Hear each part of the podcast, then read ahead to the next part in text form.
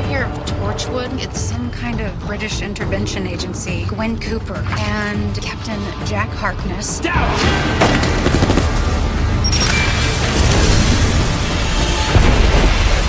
Captain Jack Harkness. Nice to meet you. Torchwood Institute investigates the unusual, the strange, and the alien. When do you let me go? My sentence was carried out successfully. He's not indestructible, just undying. What if you detach the head?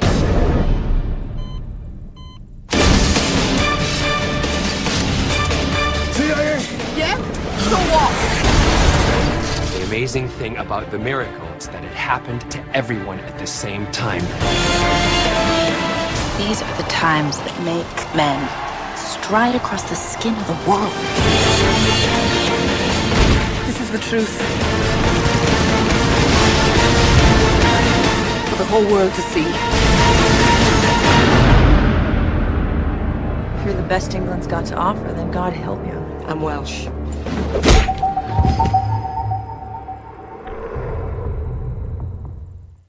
Hello, everyone. This is Rico, and you're listening to Treks in Sci-Fi. That was a little uh, preview there for the new season, season four uh, of Torchwood, uh, that started on the BBC and is now being funded uh, quite a bit by the Starz Network. And the first episode of this new series or season called Miracle Day uh, started on Friday night. I saw the first episode. I'll talk about that uh, upcoming on the podcast. Uh, and uh, well, but the big topic uh, for this week, we're going to look at a Voyager, a Star Trek Voyager episode from season five. The episode we're going to look at is called "The Disease." This is kind of a Harry Kim focused episode, and it's just kind of a one off episode. I thought it'd be fun to to look at. I, I think Harry Kim sometimes get a little gets a little bit of the short stick. Doesn't get a lot of episodes that that revolve around him but this one I thought would be fun to look at. So that will be uh, the main sh- show and topic. We're to play the episode and comment along as I watch it, and or now you guys can all watch it on Netflix, right? I think it's all working, at least for those in the U.S. Uh, sorry for you. Uh, people outside of the country, but uh, you'll have to wait a bit longer, I guess. So uh, let's uh, let's just get rolling. Hello, everyone, and welcome to the Treks in Sci Fi podcast. Scotty, beat me up. Fascinating.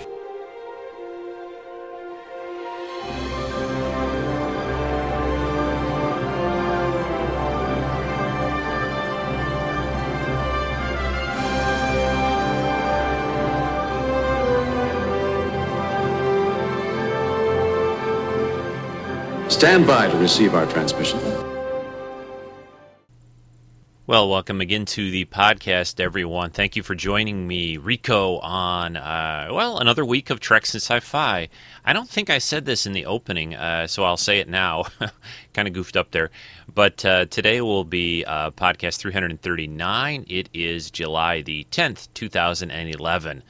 Uh, so, what's everyone been up to? For those in the states, we had our big Fourth of July weekend last week. I, I, you know, around my neighborhood for some reason this year, it's mostly because Kaylee is hating the fireworks, but they seem to be still going on here every night. There's a little bit, especially let's see, on Friday night, a couple nights ago, there was a lot, and I, you know, I guess people haven't blown up all the things they wanted to blow up yet, so it's still going. Uh, it's it gets to be a little annoying a little bit after a while. I'm all for celebration and all that. That's great, but uh, come on, it was a week ago, folks. Let, let's get over it now, okay? Um, what else has been going on? Not too much. This week was pretty pretty quiet. I had a short work week. Took an extra day off after the fourth, and so I only had three days of work, which was kind of nice. Uh, my son started. My older son started his new job this week, and uh, it's he's having a few bumps at the beginning. Any new job is a few is a little bumpy at first, but I, I think he's uh, I think he'll uh, eventually adjust. It's it's new. He's he's only worked in a lab in a university, so now he's working for a company and kind of an industry, and it's a different experience, but I think a good one for him. So and uh, been playing with my iPad a little bit more. Uh, it's it's difficult sometimes to find the time, I, I, as always for a lot of things, but I, I find uh, you know each evening, you know, trying to carve out a little time, trying to few, try a few new things. I am finding. Uh, you know, everyone has their own recommendations for apps and, and games and, and you know whatever on there, and some of this stuff, I like I downloaded, for example, this thing called Frogs. I think it's just called Frogs last night. That had all these great reviews. I don't know, it was about you know almost five stars on on the App Store and all this good stuff, and it was free, so that's always a good. You know, you're always willing. I wish almost every app had at least a trial period associated with it, like ten days or a week or whatever. I bought a couple things so far, not they don't cost that much, but I've bought a couple things that I've kind of regretted and didn't really care for. But Anyway, this frogs thing is, is I guess you breed frogs and you create little habitats for them and they hop around and do all this stuff. But it's sort of like Frogs Farmville, which I never got into Farmville, but it's you know it's one of those kind of games where you build this little frog world and all this, and you got to check back with them and feed them and do all this stuff. And I don't know myself, I'm not really that interested in it. That seems to just kind of want to pull you in all the time.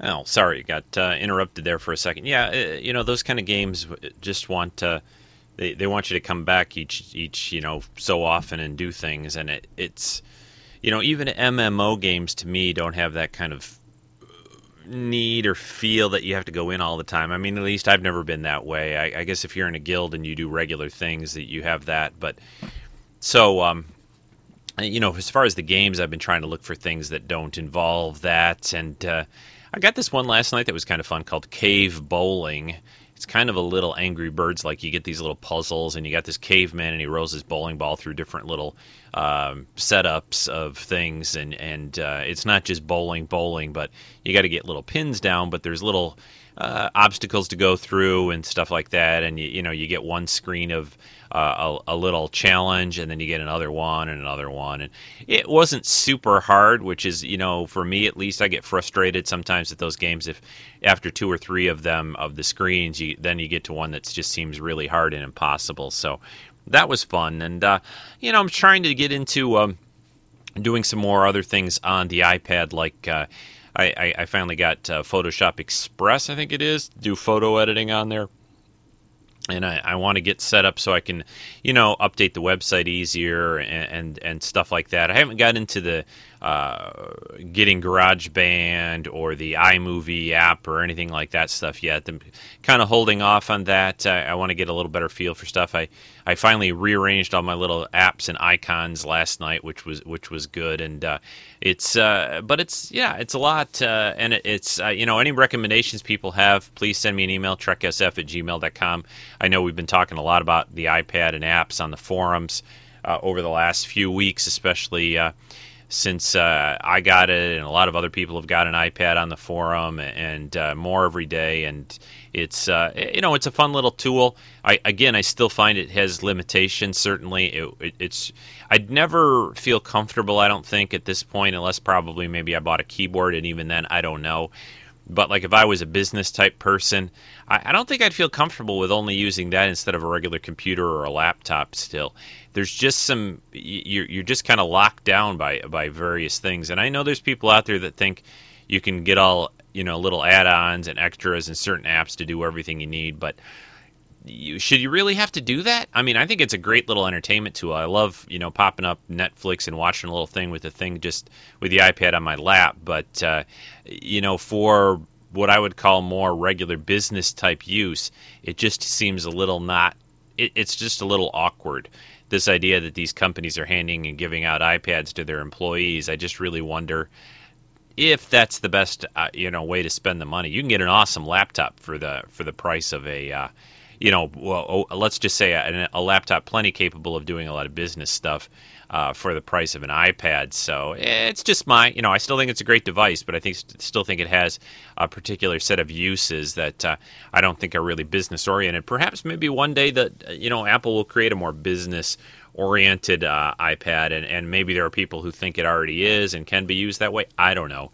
Uh, perhaps uh, it's just I guess I'm so used to keyboard. That's the one thing, and I and I suppose if you got a keyboard with it, and and then set it up almost like a laptop on a little stand, then then in essence you have the same thing. So didn't really mean to spin off into talking about that so much, but that's the way it goes. But I'm a lo- I'm enjoying it a lot. It's it's a lot of fun, and it, it's great to have a portable device uh, in the house. It's really the first time I've ever personally had anything portable like that uh, in terms of computing. I've never actually had a laptop of my own, and uh, so that's kind of it's kind of fun, and uh, I'm enjoying it. So, and we had uh, a big event on Friday, of course, the last shuttle mission, the Atlantis, launched with a crew of four uh, from Florida here in the U.S., and uh, the launch looked like it went off real well. They had a little delay uh, at, at, the 30 second or so mark to to check on. Uh, I think it was the gantry or some piece of that if it had completely retracted out of the way. But it, you know, the countdown resumed pretty quickly, and then it was on its way. Atlantis, the last space shuttle mission, and uh, you know they had a lot of celebrities: George Takei, Nichelle Nichols. Uh, they watched the launch, and uh, you know a lot of people down there. I think to see the last one. I, I would have loved to have seen one at some point, but it just it, it, they're so hard to predict. It's not you know there were lots of launches that were delayed. You know you'd you'd fly down there or go down there, and then you know there'd be a delay like the last launch was delayed, I think a month, maybe something like that, between you know some of the things they found at the last minute that they had to take care of. So. Uh, but that went off real well. Uh, let's switch over to some regular news, uh, sci fi, and other things to talk about Trek and, and that. Uh, the uh, one story that I want to pass on, a little heads up kind of thing. Like I mentioned, there some sci-fi for the summer is coming back on Torchwood.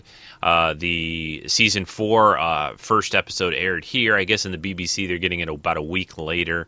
Uh, there are various reasons for that, I suppose, but I think Starz is is picking up the tab, so they wanted some exclusive rights for a little while, maybe for a week, and then it'll be showing over there. Of course, there are other ways to get these shows. I found out something I didn't realize, uh, thanks to, I think Chris pointed this out on the forums.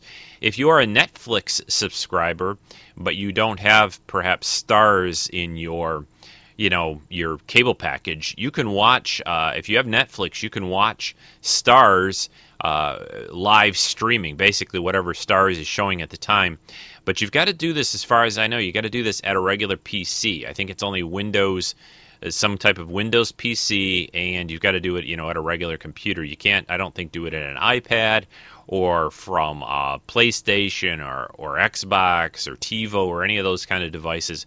You've got to actually sitting be sitting at a computer. You go to Netflix, and I think I put a link on on the forum about it. I think it's Netflix and then slash Starz or something like that, or Starz streaming. You, you just go there and do a Google search or something, and you'll you'll be able to find it and you can see a live uh, stream. I think it's in some kind of Windows Media format, is why you need, I think, a Windows based computer. But anyway, I watched the first episode of Torchwood. It, it, takes a little bit of time to get going. The whole Miracle Day thing is an interesting concept of this, uh, and this is all in the previews of basically a, a, a, all of a sudden on Earth, no one is dying. You know, you get in a bad accident, you don't die. You have a uh, you know, some kind of a disease and you just don't die. And no matter almost what happens to you, you're, you're not dying. And then, of course, the Torchwood folks get pulled into this whole thing because of their experience with strange things like that. Uh, we've got Captain Jack and Gwen basically back. They're the uh, kind of remaining members of Torchwood at this point in time. So they uh, they get involved in it, and uh, it, it's an ongoing story. They don't complete this in the first episode. Again, I I don't don't think that's too much of a surprise. So it's it's kind of setting some things up. But I, I, I just I really enjoyed Torchwood the first uh, the, the other seasons, the first uh, I guess three, the previous seasons, and uh, this one looks fun.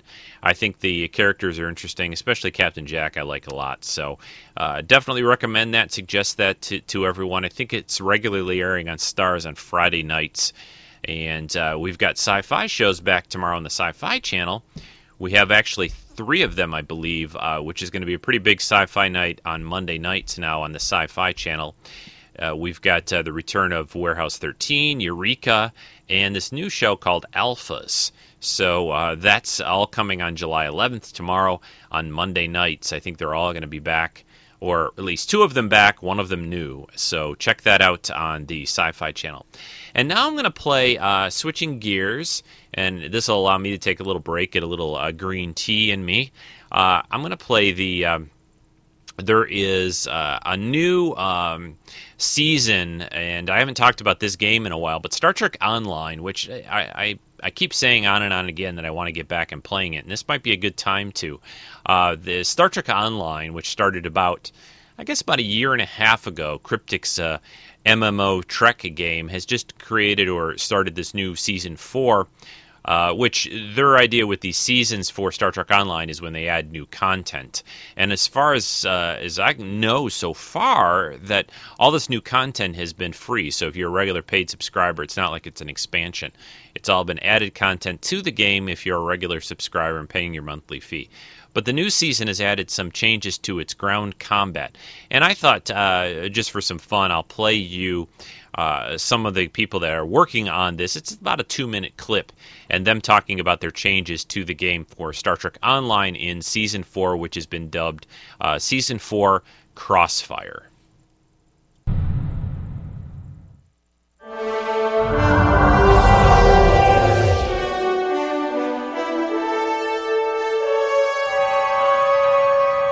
Greetings, Star Trek Online players. I am here to talk to you about something new and exciting in Season 4. When we launched the game, players and critics identified ground combat as a problematic area in STO. When you are dealing with an away team and so many moving targets, traditional tab and click targeting proves to be very challenging. That is why we're introducing a new simple point and shoot option that we call shooter mode.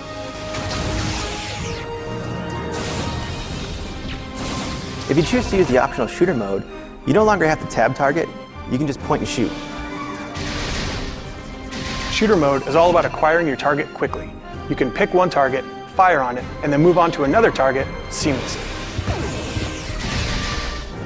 One of the things that's always bugged me in STO is that all the ground weapons pretty much look and feel the same.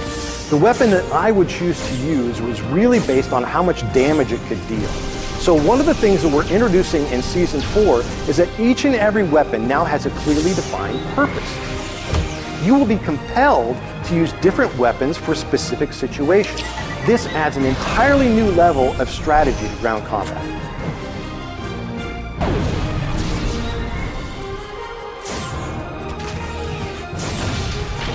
We took the opportunity to update all the ground powers, making them faster and more intense.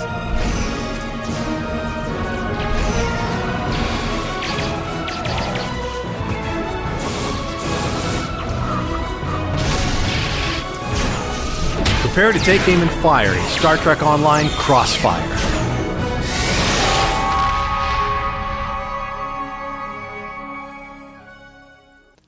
Yeah, so uh, I may have to uh, load up and, and get back into Star Trek Online. It's uh, it looks like they've got it, a lot of added content and changes to the game, and uh, just some cool stuff. And you know, I, I, still don't know. I know there was uh, eh, maybe a month, maybe a little more ago, probably more than that, I think, where it was announced that uh, Cryptic had been sold to uh, a game company in, uh, I think it was China, a Chinese game company, and they, you know, the question, of course, came up because uh, Cryptic is is um, the makers and, and run Star Trek Online is what was going to happen to the game. So far, it looks like they're just continuing business as usual and things are moving along. Uh, it's uh, you know we'll we'll see what the future holds, but I guess you know the game is pretty inexpensive right now to pick up the game itself, and then you just got to pay the monthly fee. So uh, you know, maybe it's worth it. And I, I have a feeling they got a, a, fairly steady player base, so who knows? Maybe it'll continue for a while. I kind of hope so. I, I, think the game has a lot going for it and a lot of potential. I just think they had a few rough edges, especially to start with. And, uh, you know, it, they've been definitely working on improving and adding things to the game, which is always good to see. So. Next up, I want to talk a little bit about a new uh, fan film type series, a very uh, parody comedy oriented one, sort of related to Trek and this is called Voyage Trekkers. And you can find out information about them. They have a website over at, guess what, voyagetrekkers.com. It looks like it's basically set uh, uh, aboard a, a, starship, and the idea is that it, there's this galactic union of uh, vessels. They don't call it the Federation or, or Starfleet, but it's very Star Trek looking and oriented. And uh, they uh, they're basically not the the best crew. Let's just say uh, they're the bottom of the barrel kind of. And and let me play uh, a short. This is about a minute long, just a little trailer uh, for this uh, show. It's going to be starting on. It looks like they're going to do very short episodes, maybe like three minutes long, and they're going to start uh, up on YouTube in about a week on, on Monday, July 8th, 18th. Sorry, not July 8th. Monday, July 18th on YouTube. Uh, you can, uh, again, search for them under Voyage Trekkers. Uh, they also uh, go, uh, they're being made and produced by this group. I think they're based in out in the southwest in like New Mexico. I'm trying to read the story here as I talk to you about this. Uh, but the the other name uh, that they're known, one of the uh, the groups, the comedy. I, let's see. Okay, here we go. Phoenix-based Squishy Studios, and inside the Creative Minds Media. So. Anyway, here is some Voyage Trekkers, the trailer for this new comedy parody uh, web series.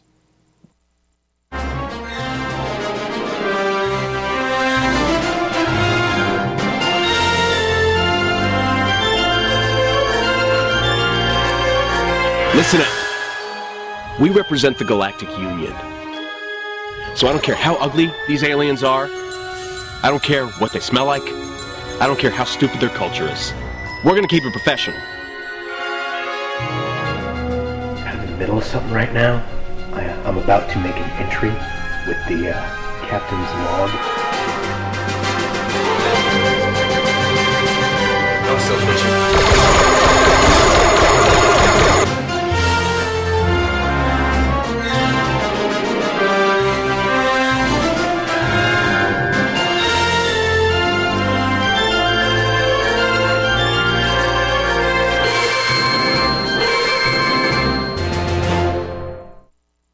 Yeah, a little hard to tell from uh, that audio part of the preview there what it's like, but this looks pretty high, high, highly or high, high level done. I mean, I think the people doing the acting and the comedy bits in in this look pretty professional. So uh, the uh, the guy, the commander, uh, looks like he's had definitely some acting experience. And anyway, uh, check this out. I will uh, be posting. I think I posted a link to it on the main uh, Treks and Sci-Fi website and just uh, I'll keep you posted on that. Or you can, t- I know there's a thread I started on the forum as well.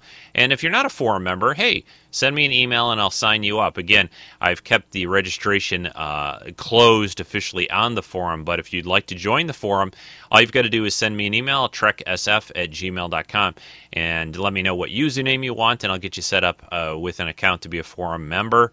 And also, uh, just, you know, let me know uh, I also what am I talking about? I need to take a short break again, and uh, while I do that, I am going to play for you. Uh, this is Rick Moyer, our buddy Rick Moyer, uh, parody song master extraordinaire, uh, who does that great uh, podcast called "Take Him With You" and other things. all kinds of cool stuff he's got going on these days. But anyway, he took a little time out of his busy schedule, and he sent us in this, which are some comments about the recent it's been out about a month now almost. Uh, the Green Lantern movie starring Ryan Reynolds. And I know Rick went to see this recently. So here are his comments and thoughts on Green Lantern. And I'll be back with a couple more th- little things. And then we'll get into today's uh, Voyager episode. Hey Rico and everybody at Treks and Sci-Fi. This is Rick Moyer, Moyer777 from the forums. And I wanted to to well, I'm not going to comment on the Voyager episode because well, I will just for a second. I'll just say I really like this one. So thanks for reviewing it, Rico. I've been loving the classic Treks and Sci-Fi lately. It's just been really, really good. Loving it, digging it. Okay, what I wanted to do was talk about the movie Green Lantern. Now, when it first came out, um, I heard a bunch of really bad reviews on it, and so I had debated whether I would actually go see it in the theater or not because the previews looked awesome when I went to other movies, and I want I really wanted to see it. So uh, my son Andrew took me to the movies for Father's Day. It was a, a, belated Father's Day present because we were busy over the Father's Day weekend. So just last week we went to see Green Lantern. Actually, I was going to go see Super 8. That's what we had our heart set on. But as we drove over there, my wife called and said, "Hey, we'll meet you at the movies. What, what do you want to go to?" And Catherine was with us, and she said, "Well, I'd like to go see Green Lantern because that you know the the guy that plays Green Lantern." Well, never mind, I won't go into that. But anyway, we go to the Green Lantern movie, and we get in, and we sit down, and it starts. And I, you know, it wasn't as bad as everybody said. First, um, the special effects rocked. The movie looked stunning, and it was everything I could have hoped for as far as that was concerned. Now, I've I've I've not read the Green Lantern um, comic books or anything like that. I've just watched like the cartoons and and I liked him on Super Friends. You know, Hal Jordan and everything. It was just cool. So when I sat in the movie theater and watched it, I was I was pretty much blown away by the effects and how cool it was to bring Green Lantern to life. So I was cool with all that. That was awesome. Now I have to admit, there was a few times during the movie that I laughed out loud over the horrible, awful dialogue. They, whoever wrote the story or the, or the screenplay, I don't know. They I don't know how they got away with that. It was just pretty sad and pretty horrible. And there were times when it was laughable. I mean, seriously, laugh out loud type of lines, and you go, "What did they just say?" That's just ridiculous. But um, you know, I overlooked that. Uh, I mean, I laughed and everything, but I overlooked it, ate my popcorn, and watched the show, and uh, really enjoyed it. When I'm walking out, my thought was, as I'm talking to my son, that wasn't so bad. Um, it, I mean, it wasn't as bad as everybody said. I mean, but then again, Rico, as you often tell us and others on the forum, you can't go by what the critics say because the critics, first off, don't like science fiction, and uh, secondly, there's there's something about movies that you know you just can't.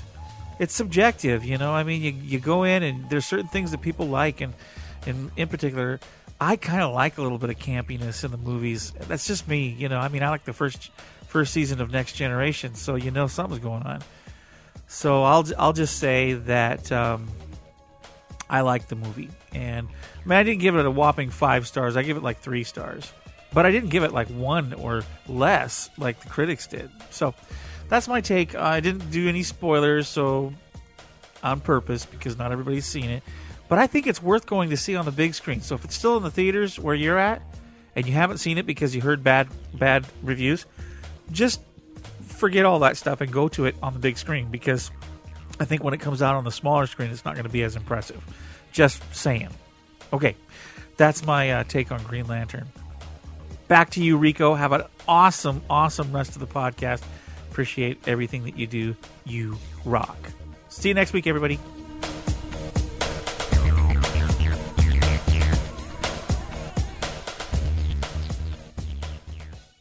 Well, thanks very much, Rick, for your comments on Green Lantern. Yeah, I, I kind of feel uh, the, the, need to see it. I'm going to try to see it sometime soon.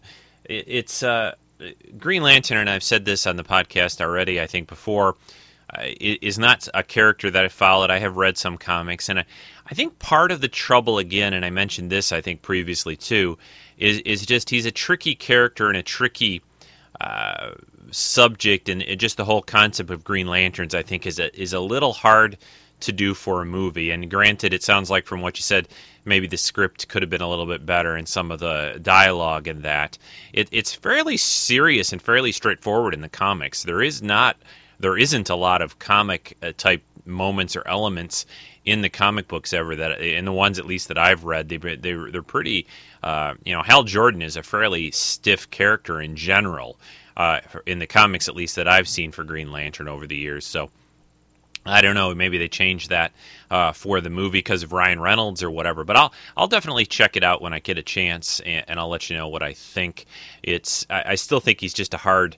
That's just a hard character and a hard concept. It's it looks to me like they put a lot in the movie, uh, the story and the plot, and maybe it was a bit too much. Uh, you know, not quite like a, a down to earth kind of character in a way like Captain America, who I think is, you know, he he's he's turned into this super soldier, but he's still kind of this this scrawny little kid and he and he understands what that means. And it's the same thing like with a Peter Parker a Spider-Man. These guys eh, you know and, and, and Hal Jordan I guess yeah he's an average kind of guy. Well maybe not completely an average guy. He's a you know a fighter pilot which is probably definitely not average. But eh, and then for him to be given this almost limitless power in a way is is just you know that's that's maybe a little harder to do or something. Well, who, whatever. Uh, you know, I always think DC myself, the DC versus Marvel. DC are you know characters like Superman, Batman, Green Lantern, Wonder Woman. I think they're just a little harder characters to do than the Marvel ones. The Marvel ones have always been to me like, you know, they could be the guy next door to you, could be a mutant or a Spider Man or whoever.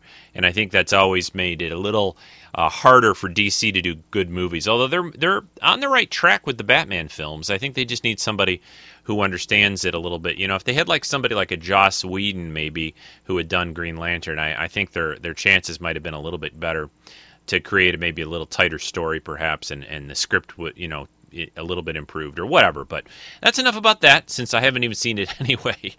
I'm going to take uh, uh, i think a short break and uh, then we're just going to get right into i think talking about and playing the voyager episode the disease and I've got a couple, uh, not really collectible reviews, but I'll uh, be talking about a couple of new uh, Star Trek related collectibles coming, or some that are out t- towards the end of the podcast, and a few other things. So, anyway, uh, stand by. We'll have a short break, and then we'll come back with the episode uh, from uh, season five of Voyager The Disease.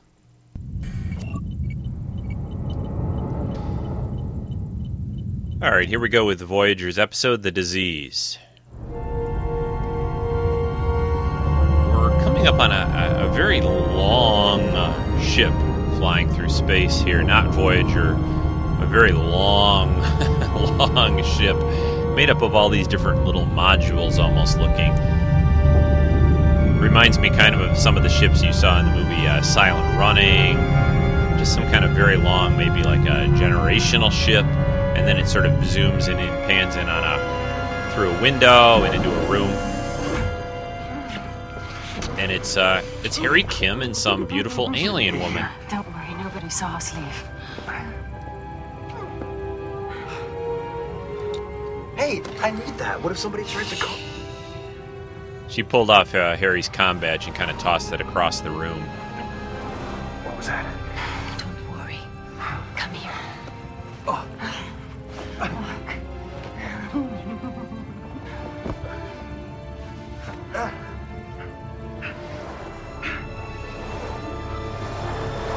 and she's kind of kissing Harry's chest, and he's starting to sort of like shimmer and glow during this uh, opening little teaser scene. And then we get into the uh, awesome opening for Voyager. This episode, let me give you some background, uh, like I usually try to do at the beginning. This is episode uh, from season 5, episode 17 for that season, production number 210. First aired back on February 24th, 1999 and this was uh, an episode. Uh, the the story is by uh, Kenneth Biller, and the teleplay is by Michael Taylor, uh, directed by David Livingston, a pretty regular director on Trek episodes. I wanted to, to cover an episode that uh, was kind of a you know romantic uh, or something like that related to Voyager. Voyager was kind of next up on the list, and I, am always interested in those episodes, especially uh, on the various Trek series, because I don't think they do enough of them. And especially something like Voyager, where they're lost, you know, across the quadrant and uh, or into another quadrant, I should say, in the Delta Quadrant. And they're, you know, the chances of them ever getting home uh, are, are pretty slim and probably going to be a long time in coming. And uh, I, if you remember, Harry Kim did leave a. Uh, I, I, was it his fiance? I'm trying to recall or, or a, a pretty regular, steady girlfriend way, you know, back on Earth at the time, and uh, probably would never see her again. So the idea that these people out there would either start getting into relationships aboard, you know, with the rest of the crew on Voyager, or or just with others that they meet along the way. And in this case, this alien woman uh, that Harry Kim gets involved with happens uh, in this episode. So I thought Captain's that would be a nice little change After to two look weeks, at this. we're close to repairing the Varro's warp drive. Then there's the Varro crew. I'm starting to think they'd rather give up warp travel than accept help from strangers.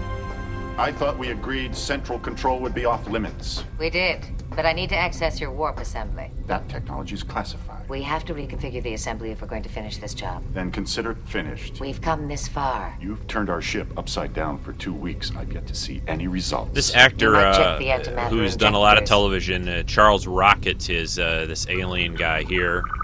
Back online. All you need now is a jolt of antimatter from Voyager's engines, and you'll be back in business. I think his name is like But I Jipic or something like that. your warp receptor. You know, I can understand why you're distrustful of other species. Frankly, we've had a rough time in the Delta Quadrant ourselves. But our two species have made remarkable progress working together to repair your engines. We've come a long way since you ignored our opening hails. Let's not throw all that away. I'll admit we do share some things in common. We're both on long journeys, looking for allies. In many ways, we're like cousins. Cousins. Well, distant cousins. Think about it. 400 years ago, you started out the same way we did a single starship, a small crew, facing the unknown. And now, centuries later, you've grown into a generational ship with a history and culture all your own. When I look at your vessel, I can't help but wonder if I'm seeing Voyager's future. Our journey could easily last several generations. Some of uh, what you see So in the what do you sets in this episode are redressed from uh, former Borg uh, the warp assembly equipment and things like that that they've used when they met up with the Dad, Queen the and plasma that. couplings are online. We're ready for the antimatter transfer. Then let's get I like started. Janeway here Janeway too. She's definitely status. getting her hands Ready, dirty, helping the, with the Initiate repair. the She's kind of all messed up. Her uniform's kind of open a little on the top, and she's got some like grease and stuff on her head. It's working. Keep your fingers crossed. For luck. and on her uniform. You know, it, it, I, I, I like it when when captains on on Star Trek get really involved in things and don't just leave it to the rest of their crew. That's probably why I'm such a big Kirk uh, Kirk fan. You know, but uh, now we're back into this uh, into this alien woman's quarters. If you're planning on leaving through the viewport, you might want to get dressed. The interstellar vacuum might get a little chilly. What? Oh. Funny. Come back to bed. I can't sleep. Cuddle. I can't cuddle. I told you we're not going to get caught. If someone had seen us, they would have reported it by now. I'm violating about half a dozen regulations by just being in this room. And what we did earlier? Woman is uh, I don't know if Starfleet even has Tal is her regulation for that. character's name, What are you saying? Played by uh, Musetta Making Vander. love is a crime in your culture? I think she's an Yes. Indian actress. No, uh, what I'm saying is, it's a breach of protocol. How romantic. The captain instructed all away teams no personal interaction with the Varro crew. I violated a direct order. Come back to bed. That's oh, an order. come on, Harry. You've already gone that far anyway, so stop having, uh, you know, morning remorse. Are all humans so jumpy? No, only me. I think Garrett Garrett Wang does a great job in this uh, this episode. It really is a, a chance for him to transfer. you know, shine a little bit more. We more. gotta get down there. We're late. what are you waiting for? To see what you look like in my uniform. Yeah, he's so quickly grabbing stuff. He's, he's pulling he's my pulling on her uniform and not his. Executed. Funny.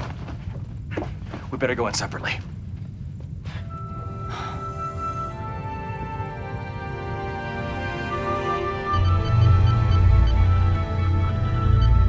Impressive.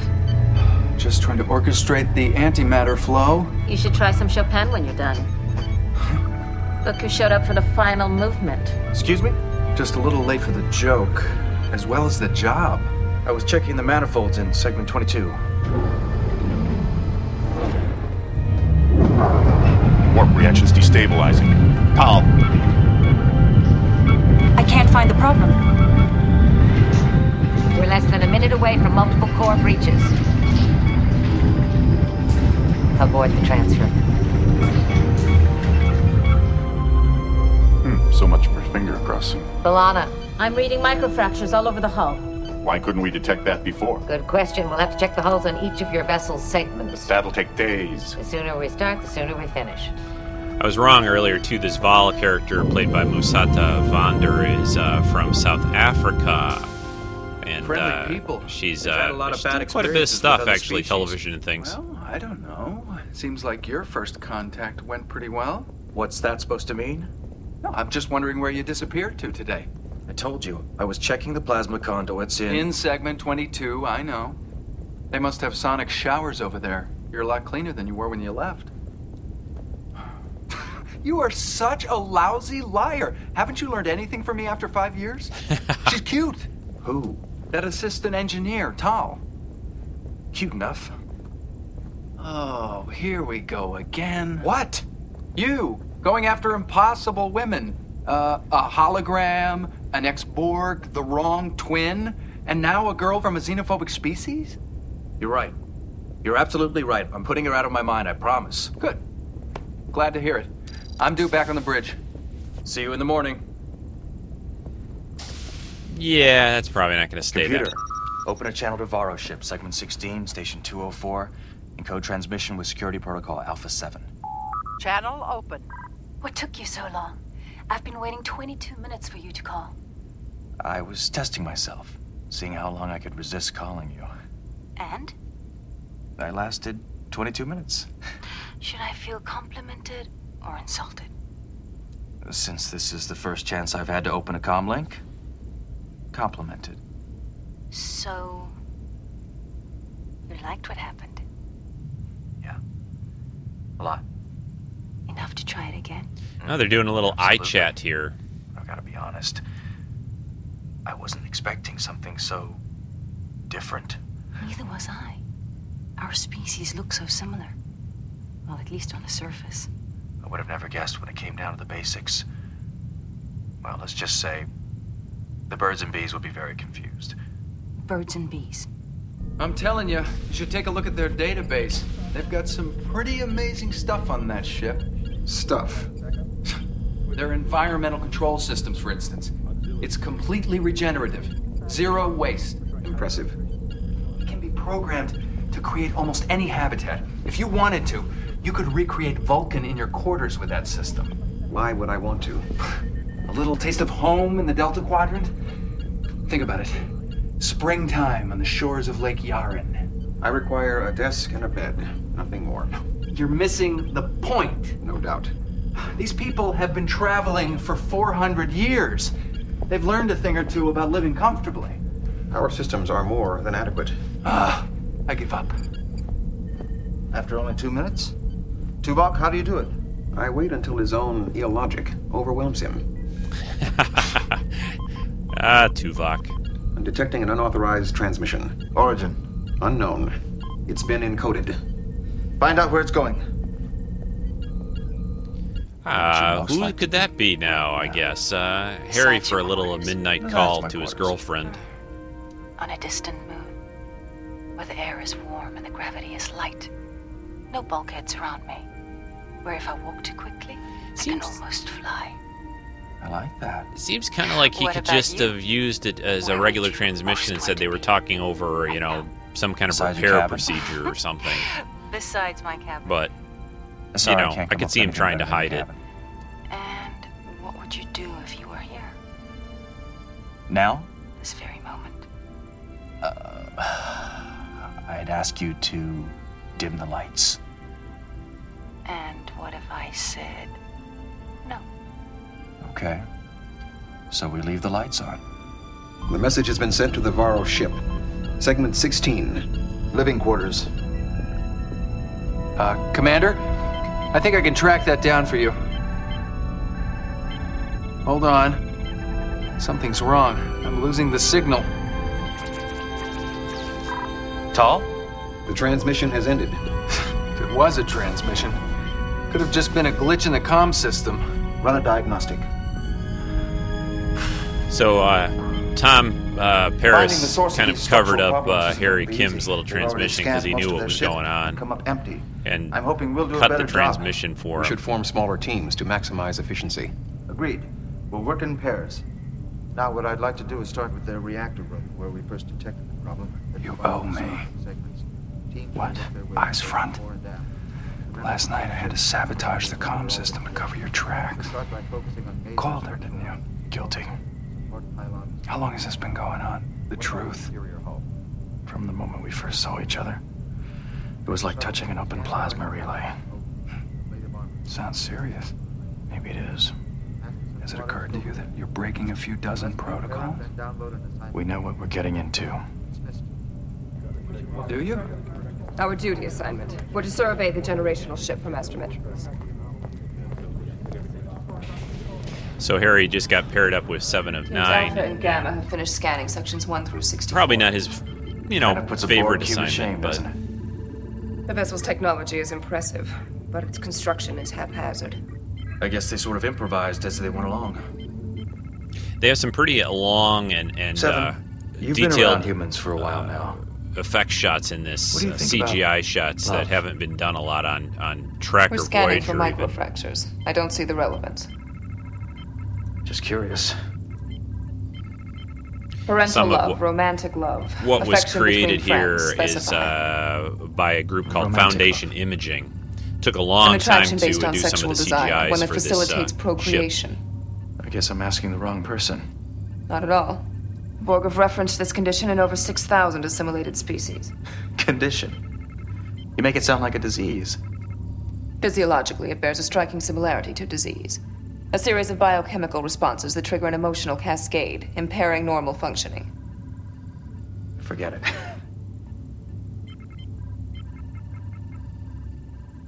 Are you in love, Ensign? I guess that's what I've been asking myself. And now Harry's uh, You're glowing. skin just yeah, it was glowing. Beg your pardon? Your epidermis luminesced. Huh. Must be the lighting in here.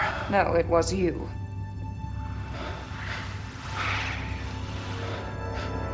You should report to sick bay. It's nothing. You must comply. Resistance is futile. Yeah, it's uh, obviously Lie affecting still. him. I feel fine. Being no doubt with you're feeling the uh, wonderful. alien Your beta tall. endorphins are abnormally elevated. Really? You've been spending a lot of time on the generational ship. Do you recall coming into contact with any toxins, antimatter radiation? Maybe a alien in bed. Maybe something in one of their medical bays, a biological agent. No. Did you consume any of their cuisine? No. Doctor, there is unusual synaptic activity in his cerebral cortex. No kidding. This could be the work of an alien virus.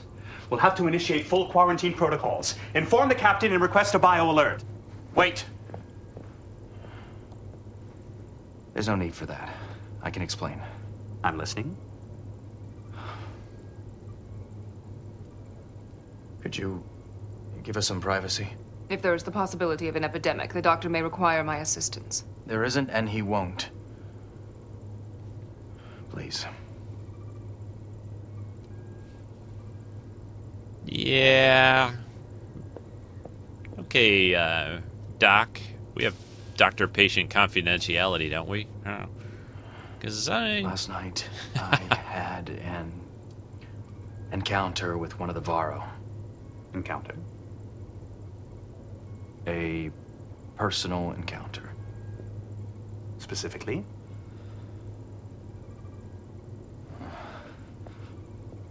Sex. We had sex. You had intimate contact with an alien species without medical clearance? It was in the heat of the moment. I didn't think anything like this would happen. Correction. If you'd been thinking, you would have considered the risks and exercised restraint. Sit down. You'll need a full biomedical workup, and your friend will have to come in as well. Do we have to drag her into this? It is my medical responsibility, which I'm sorry to say also requires me to report this to the captain. Uh oh. Harry's in trouble now. I expected more from you, I'm sorry. I don't know what I was thinking. don't you? I've seen Tal. She's an impressive young woman, beautiful. But that's no excuse to ignore your obligations as a Starfleet officer. Yes, ma'am. There's a reason you took a semester of interspecies protocol at the Academy. There's also a reason why the handbook on personal relationships is three centimeters thick. All Starfleet personnel must obtain authorization from their CO, as well as clearance from their medical officer before initiating an intimate relationship with an alien species. I guess Kirk didn't uh, read that Unfortunately, your recitation part of the comes book. a little late. According to the doctor, your condition isn't life-threatening. There's no reason to confine you to sick bay. But I do agree with his recommendation to run full bioscans on both you and Tal. And her people need to be told, so they can evaluate any bio threat you might have introduced into their population.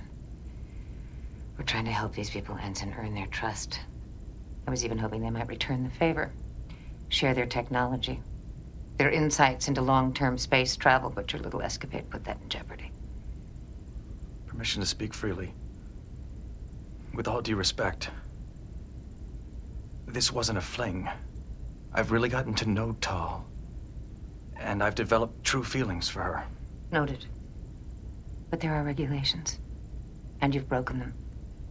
I'm entering a formal reprimand into your record. And I'm ordering you to break off this relationship. Do you understand? Yes, ma'am. Dismissed.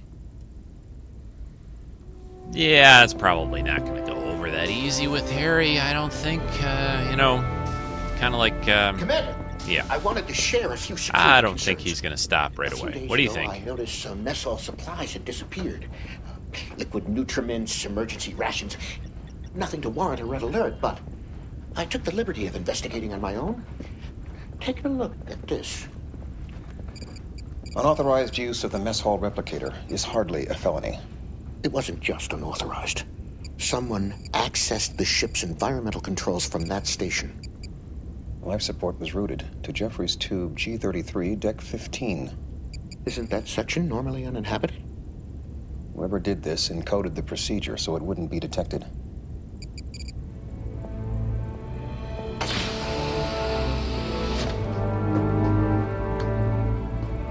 Yeah, well, where are you going to go for a little privacy aboard uh, a starship anyway? You know,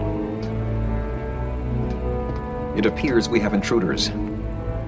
It looks like a Varro scanning device. Breathable oxygen is confined to this chamber, and the area immediately or behind is this it hatch. somebody else? Stand back.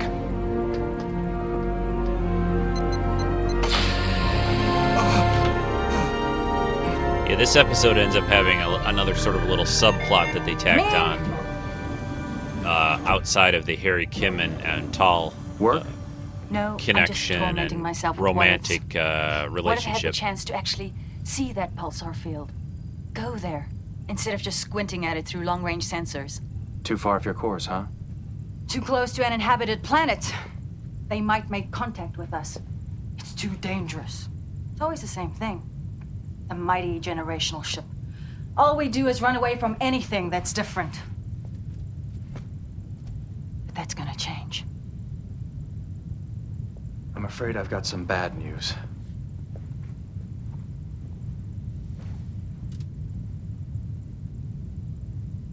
I, uh.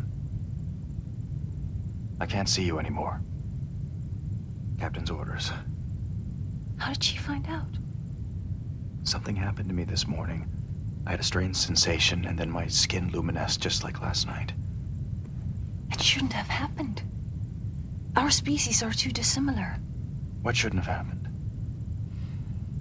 We call it Olanvora, the shared heart. When two of us merge, you know the biological connection we had last night? It becomes stronger. It won't hurt you, Harry. But it will change you. It'll change both of us. Bring us closer. So, can this process be reversed?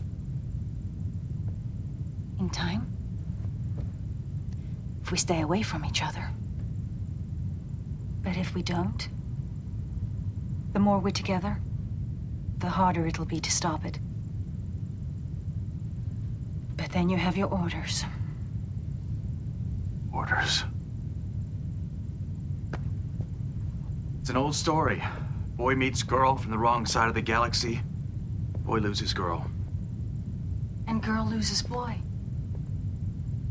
It's not like we didn't know this was going to end. At least we had two weeks. Two great weeks.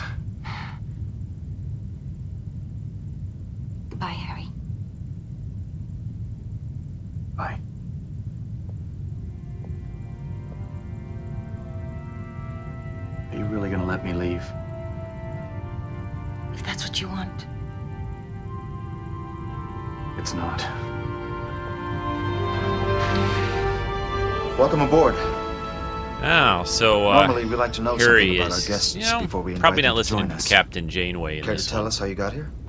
Through a docking port. And they're uh, now would have uh, triggered an intruder alert. interrogating this guy they found in the technology's Jeffries easy to tube. circumvent.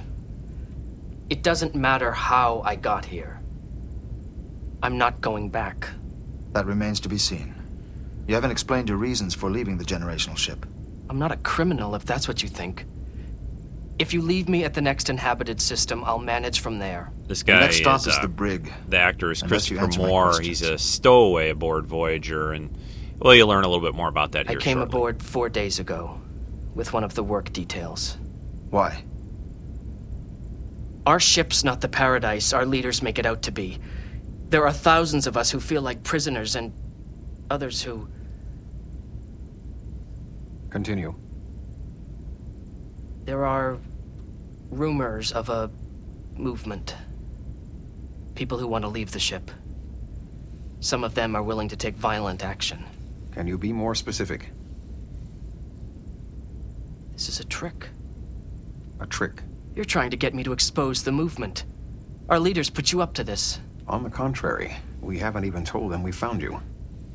You're lying. I don't have time for a debate. You asked for asylum? Fine, I'll consider it. But only if you answer my questions. What movement? Contact the Varro authorities. Let them know we've found one of their people. And take him to the brig.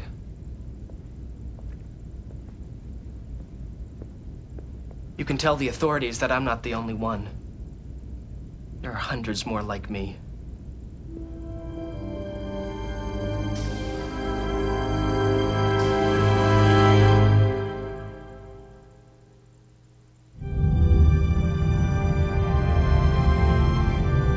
Anything about this supposed uprising? Jippeq said the rumors are just that. Rumors. But he's questioning our stowaway just to be certain. New protocols for working with the Varro. After the incident with Ensign Kim, they insisted we keep our crews segregated. That's pretty severe. Harry violated protocol, frankly. I understand their position. Is that why you came down so hard on him? A formal reprimand for being intimate with a young woman? I know it seems a little extreme. But I wanted to leave a lasting impression. Chalk it up to growing pains. Well, he looks pained, all right. Until now, he's had a spotless record. Maybe you should reconsider. What are you implying? Are you angry because Harry disobeyed orders, or because he let you down? I set the same standards for all my officers. If I object to one of your decisions, you'll hear me out. Even insist I speak up. You're my first officer. He's an ensign. He hasn't earned the right to question my orders, whatever his personal views. I see. Engineering to the captain. Yes? We found something. I kind my of way. agree with Janeway in this one a little bit. Uh, you know, Your officers make a habit of seducing the species they encounter? Certainly not. just a guy named Kirk does, but other than that, no, was not really. I find that difficult to believe. We don't share your cavalier attitude toward intimacy. Our attitude is anything but cavalier. Ensign Kim has already been reprimanded.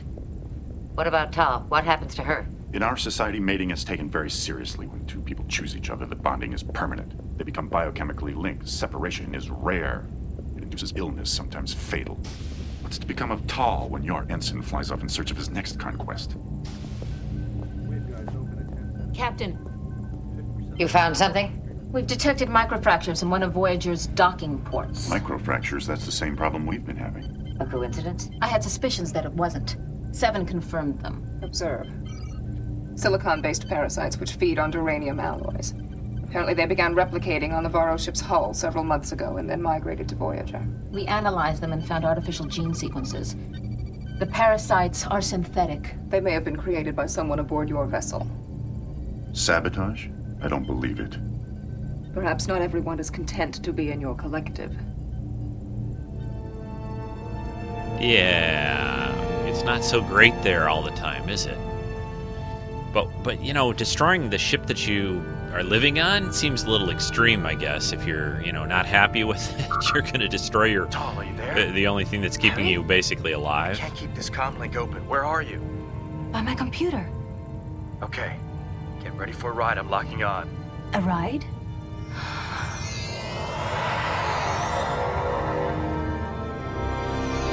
Yeah, so Harry uh, beams Tal away from the sh- her ship, the Varro ship, and uh, into Where uh, we? A shuttlecraft? yeah, into a shuttle on Voyager. A short range vessel. We use it for away missions. We can go anywhere we want? Anywhere. For a while, anyway. I'm not due back on Voyager until 1900 hours. They think I'm still out repairing a hull fracture. I finished early. You're a fugitive now. How many protocols did you break this time? Let's see. Unauthorized use of a shuttlecraft, kidnapping. Direct violation of the captain's orders. Oh, he's just a bad boy now. you know, just doing all kinds of crazy stuff. But would the shuttle Navigation? record Be all careful. this? But That's I, the weapons array. I guess that uh, You know, he could he could living change the log. You know, delete the uh, Well, they could use a good cleaning. delete the history. You know, just like you do in uh, browsers. Let's go somewhere. Where? There's a nebula about 300,000 kilometers from here. I've been watching it on the sensors for the past few days. I would love to see it with my own eyes. Have a seat. Mm.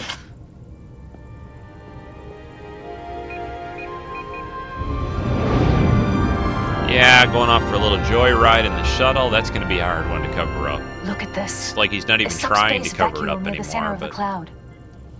It must act as a gravitational anchor. There's so much data here, it'll take weeks to analyze. Do you have a storage device? We need to download these readings. I need my USB stick with me. What? Don't you have one? I've just never seen anyone so excited about a Class 3 nebula before. Mm-hmm. Maybe you've been taking them for granted. Maybe I have. Don't stop. You're beautiful when you're scanning. Is that what you say to every girl you take for a ride? That's a great line. you've You're beautiful when you're broken hearts scanning. Across the Delta Quadrant. Actually, Problem? stray radiation from the nebula. I thought it was the proximity alarm. You said we had a couple of hours. No one's gonna come looking for us. Now, you don't know Commander Tuvok. If he sees one electron out of place, he calls for red alert. Ah. Here we are alone, and all I can think about is duty and orders. Those things are important. I think about them too. But sometimes you need to follow a different kind of protocol. If you believe in something strongly enough, you can't ignore it. Even if it means breaking a few rules. I'm kind of That's why I took the shuttle. That they haven't changed these alien rule, look like at all. No, no decompress. forehead things, no ears, no anything. I'm like some kind of uh, no nothing on their nose. Uh, uh, maybe they did that on was designed to purpose. I don't know. Starfleet officer, top of his class, captain of the Velocity team, interstellar honors, first field assignment, bridge officer on a starship. Every cadet's dream come true. You're not a program. In fact, I envy your freedom. I mean, your crew's mission to seek out life. What could be more liberating? You explore the unknown. Don't be afraid to explore what's happening between us. Yeah, she's a. It's a really good, believable relationship between the two of them in this episode. It, it, it's it's. Oh no! It seems very The natural. Delta Flyer. Commander Tuvok? We're being hailed. Well, you better answer them before they open fire.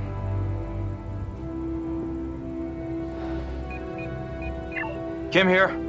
Ensign, you are in direct violation of the captain's orders. Return to Voyager immediately and bring Darren Tal with you. Yes, sir, but why bring Tal? She's wanted by the Varro authorities regarding an act of sabotage.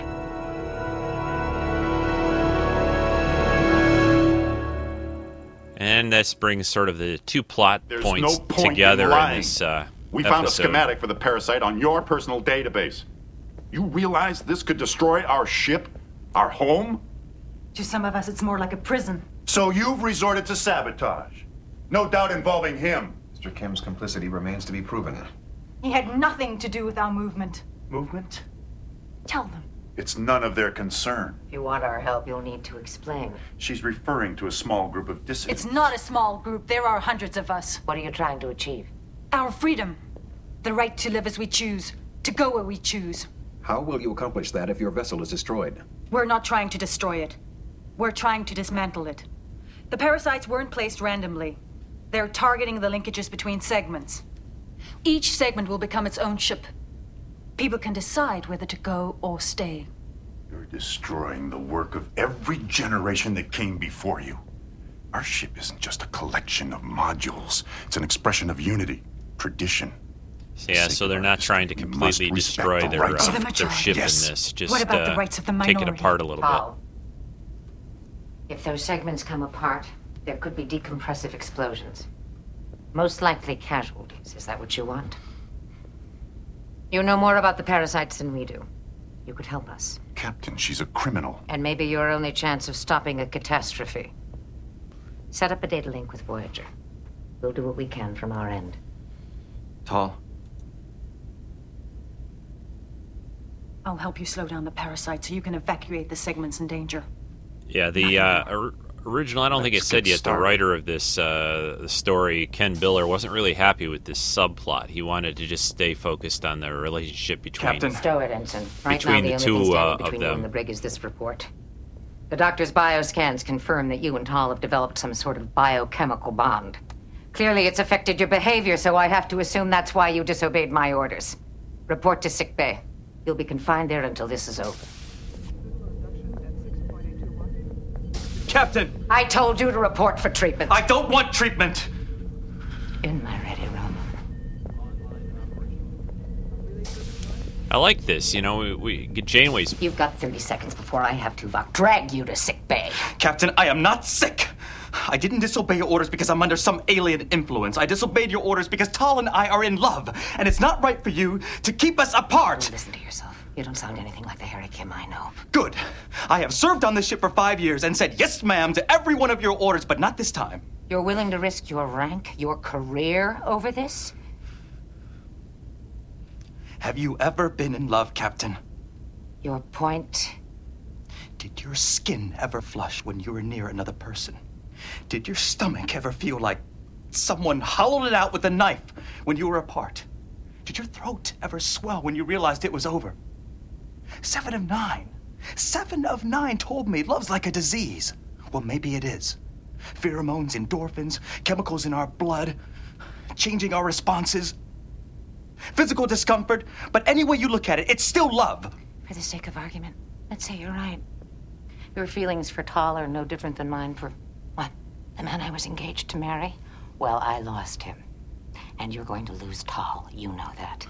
What the doctor is offering you is a way to ease the pain. That man you were going to marry.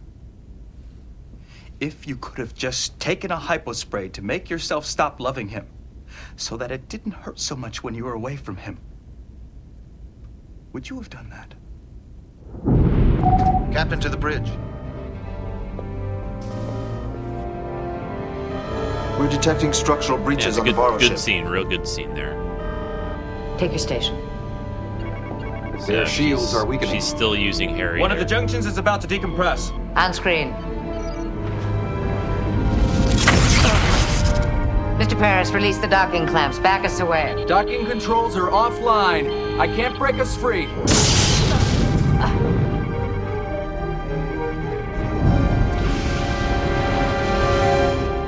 They just blast their way out or something, or rip it off if they have to. Need to get away from there. Their shields are continuing to weaken. The superstructure will collapse in less than three minutes. If that happens while we're still docked. Keep trying to break free. Janeway to Varro control room. What's your status? Tal was able to slow the parasite's growth with a polaron surge, but the junctions are still destabilizing. How much longer until you've evacuated the affected areas? We need another two minutes at least. I've got the docking controls back online. Initiate decompression sequence. Wait. If we stay where we are and extend Voyager's structural integrity field around the Varro ship, we could buy them another minute or two. They could finish the evacuation. However, if an explosion occurs while both ships are inside the field, neither vessel will survive. We can do it, Captain. Keep us where we are. Janeway to engineering. Torres here. Divert all available power to the integrity field. And extend it around the Varro ship. Understood. Voyager's reinforcing our shields. Surprising, isn't it? A ship of outsiders risking their lives to save ours. They're unusual people. Or maybe the galaxy isn't as hostile as you think. All junctions are clear. What are you waiting for? Tell Voyager to move away. I'm initiating another Polaron surge. We can destroy these parasites. It's too late. You'll only destroy Voyager along with our ship. Let them go. Let us go.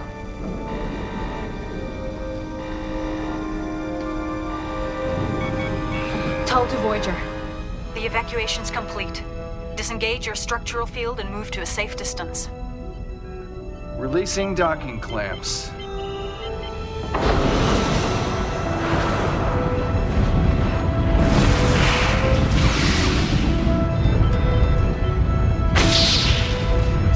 Effects here again with the the ship sort of breaking apart as Voyager flies off. All these sort of like uh, individual little pods there that are uh, breaking off from this huge sh- generational uh, ship. I still think it's a little hard to f- believe that they could each individually, you know, be okay on Captain's their own log, like that. But Most of the Varro have opted to stay together, traveling in separate ships. But the dissident group has been granted permission to break away and find their own path.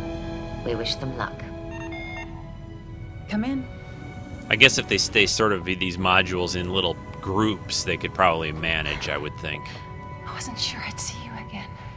The captain gave me permission to say goodbye. How are you feeling? Lovesick. Me too. You could stay there, Harry. Stay with her. We have medications. I'll recover eventually. So, where are you going? The Natori system.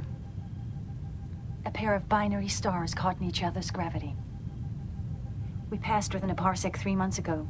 Now we're going back for a real look. Do me one favor. Anything. Next time you run across a Class 3 nebula, think of me. Chronic sleep loss, acute gastroenteritis. You must feel awful. Yet you're still refusing treatment? Captain, just the person I wanted to see. This nonsense has gone on long enough. Order Mr. Kim to take his medicine. Is his condition fatal? That's hardly the point. Will he recover without taking his medicine? Yes, but it could take weeks, even months. Well then, if Mr. Kim wants to suffer. Sometimes I think everyone on this ship has been possessed by alien hormones. Would you excuse us, please? Uh, doctor. I guess I could understand Well, that. Unlike me, I have no intention of relieving you of your duties no matter how lousy you feel. I understand. And the reprimand still stands. I've been thinking about how I reacted to your relationship with Tal. You reacted like any captain would. Probably. But I can't help wondering if my response would have been the same if it had been, say, Tom Paris instead of you.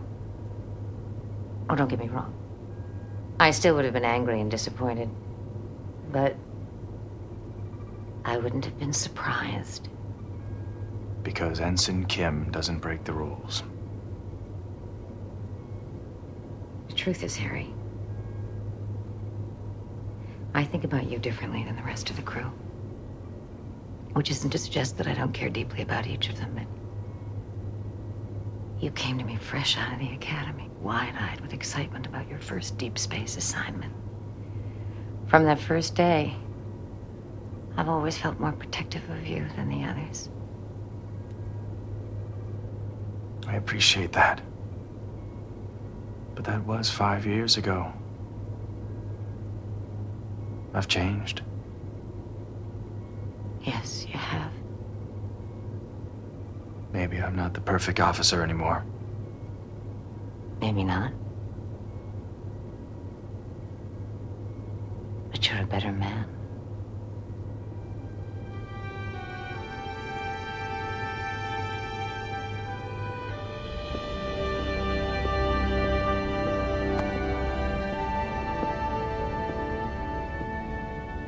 Last call. There's a bowl of soup in storage, and I left the replicator online. Thanks. Good night.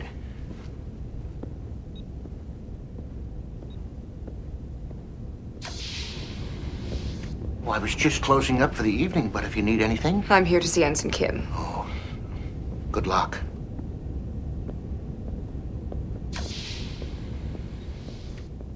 Ensign, Hmm? Thank you. For what? You completed several of my astrometric scans this morning. You're welcome. I had some time between duty shifts. Besides, it kept me occupied. You are attempting to distract yourself from your emotional damage. I wish I could say it was working. A treatment to relieve your condition was available, and yet you refused. I've got a disease, but I'm willing to live with the symptoms. Doesn't make much sense, does it?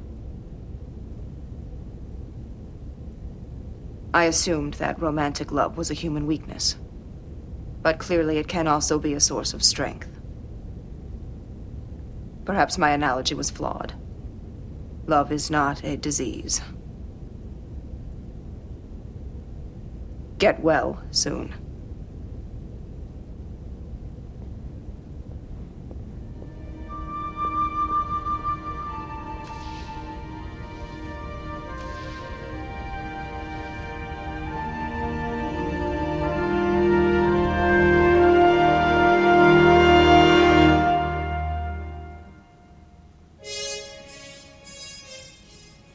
And there we have the disease from season five of Voyager. What'd you guys think? Uh, I really like this one a lot. Uh, you know, the idea that you know the upstanding Harry Kim kind of a you know goes against the captain's orders and and and gets involved in this relationship with this alien woman, and that she feels the same way, and it's not just a you know it's not just a one night stand. They care about each other, and uh, it's you know it, it's something, of course, that happened in the original Trek a lot.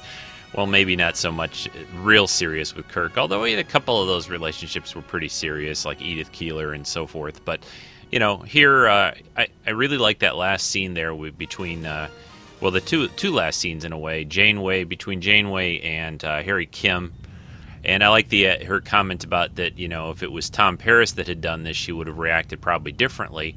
And it's interesting how that I, I really find that interesting because of I, have always noticed and found, especially you know at different workplaces and in, in other areas of life, that people start to form sort of an uh, kind of an idea and an impression of various people, and and then what they do you respond to it differently like if one person did it or another. Like let's you know in this case she would believe that tom paris would run off with an alien woman more than harry kim so she reacts a little more harshly and a little more strongly in a way than maybe if paris had done it. And, and it's interesting to uh, especially since she's the captain you know she really needs to be fair and even and the same with all of her crew but you can even see that that's not always the case so I, again i like that and it makes them pretty human and and real. And uh, anyway, good episode. I, I enjoy this one a lot. And uh, we've got uh, a comment here from from Will Eagle on the forums about this episode, the disease, and then I'm going to come back and I'll, I'll wrap up today's podcast. So take it away, Will. Hello, everybody. This is Will, and I just wanted to make a comment on this week's episode of Treks in Sci-Fi. Rico is covering the episode "The Disease" from Voyager's fifth season. I got to watch it on Netflix because um, I do have that now, and got to watch the whole episode. And I remembered parts of it as I watched it, but I didn't remember how good the episode was. I thought it was a really good episode. Um, I really liked um, one of the parts in it when Tom covered for Harry when he was talking to his girlfriend that was on the alien ship. I just really liked that part, and I liked one of the scenes when they were um, kind of joking around on the on the bridge. Tuvok, uh, Paris, and Chakotay were on the bridge, and we're kind of joking around, and I thought that was kind of a neat thing to see on the uh, bridge for Voyager. I don't remember that going on a lot during the series, but I did enjoy that. One of my favorite parts is after Voyager um, finds out what happened on the uh, alien ship, where, of course, that Harry's girlfriend was involved with, and they were having that meeting. And at the end of the meeting, Captain Janeway told Harry to report to sickbay and he didn't want to do it. And when he walked out right behind the captain when she went up on the bridge and kept on arguing with her, and she says, "The ready room now," I was like, "Whoa!" And I just thought that was a really good scene. I liked it. He didn't uh, just kind of, you know, go hide in the corner or anything. He just confronted her, stuck stuck to his guns, and did what he wanted to do. I just thought that was really well done. Oh, good episode of Voyager. Glad you're covering it, Rico.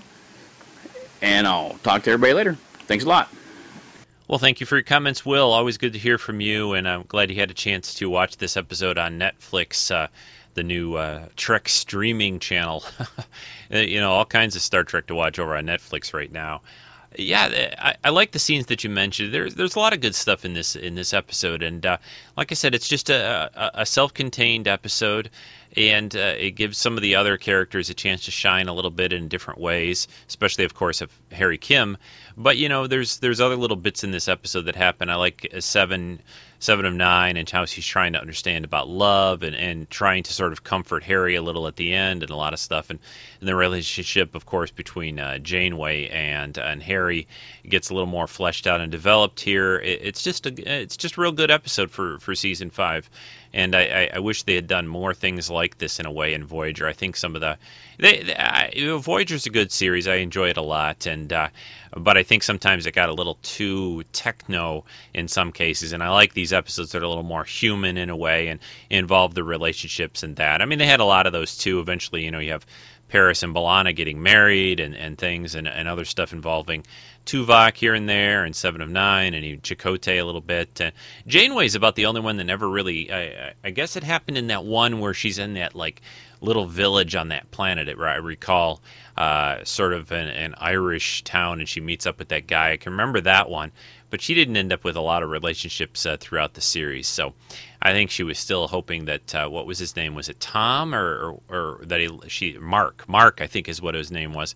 The the fiance that she left back on Earth uh, when she she got stranded in the Delta Quadrant. So, uh, just a few things to wrap up today's podcast. One, uh, always check out treksinsci-fi.com for updates, uh, places to donate uh, to the podcast. Uh, for iTunes reviews are always good. Uh, please join the forum if you're not a member. That'd be great. Got some new people lately, and I'd love to have some more. Uh, coming up on the show next weekend, we're going to be doing a Skype call. We're going to do it on Sunday and I think we're going to do it at 2 p.m. Eastern Time. I'm hoping 2 p.m. Eastern Time will be a good time. So it's going to be Sunday uh, on July 17th at 2 p.m. Eastern Time, and we're going to talk uh, basically about summer movies. And I'm hoping to uh, have a lot of discussion also about Harry Potter, which comes out next weekend. So I hope everyone can see it by, or a lot of you who want to join the Skype call can see it by Sunday. We're going to go on Saturday, I think, to see it Lynn and I, and and uh, maybe some friends, or we'll see who can go. But uh, anyway, Skype call next Sunday at 2 p.m., and that will be the podcast for next weekend. A couple last things to talk about. Uh, there's a, a company called Anovos. I think that's how you say it. A N O V O S. It's doing some fairly high end. Uh, uh, uniforms based on both the original series and the 2009 Abrams film. Just check them out over at anovos.com, A N O V O S.com. They have uh, some tunics available, uniform tunics. These are pretty expensive. They're in the order of like, you know, two to three hundred dollars, but they're really well done. Uh, this is pretty much looks very much like the original series uniforms. Also, the very much the ones for the 2009 Star Trek movie look great. They're uh, up for pre-order right now and will be available later this year, sometime around November-ish.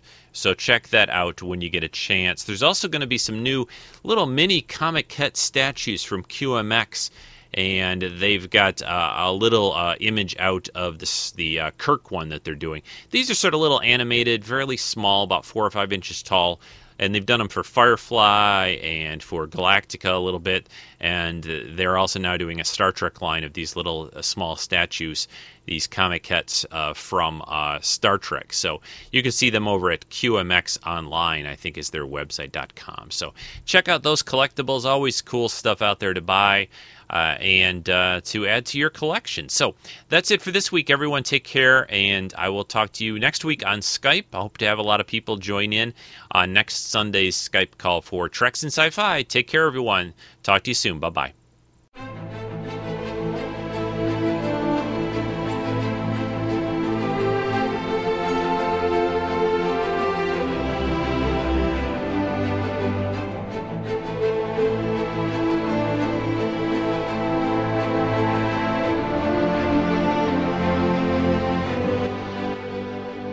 This has been a Rick Dusty podcast production.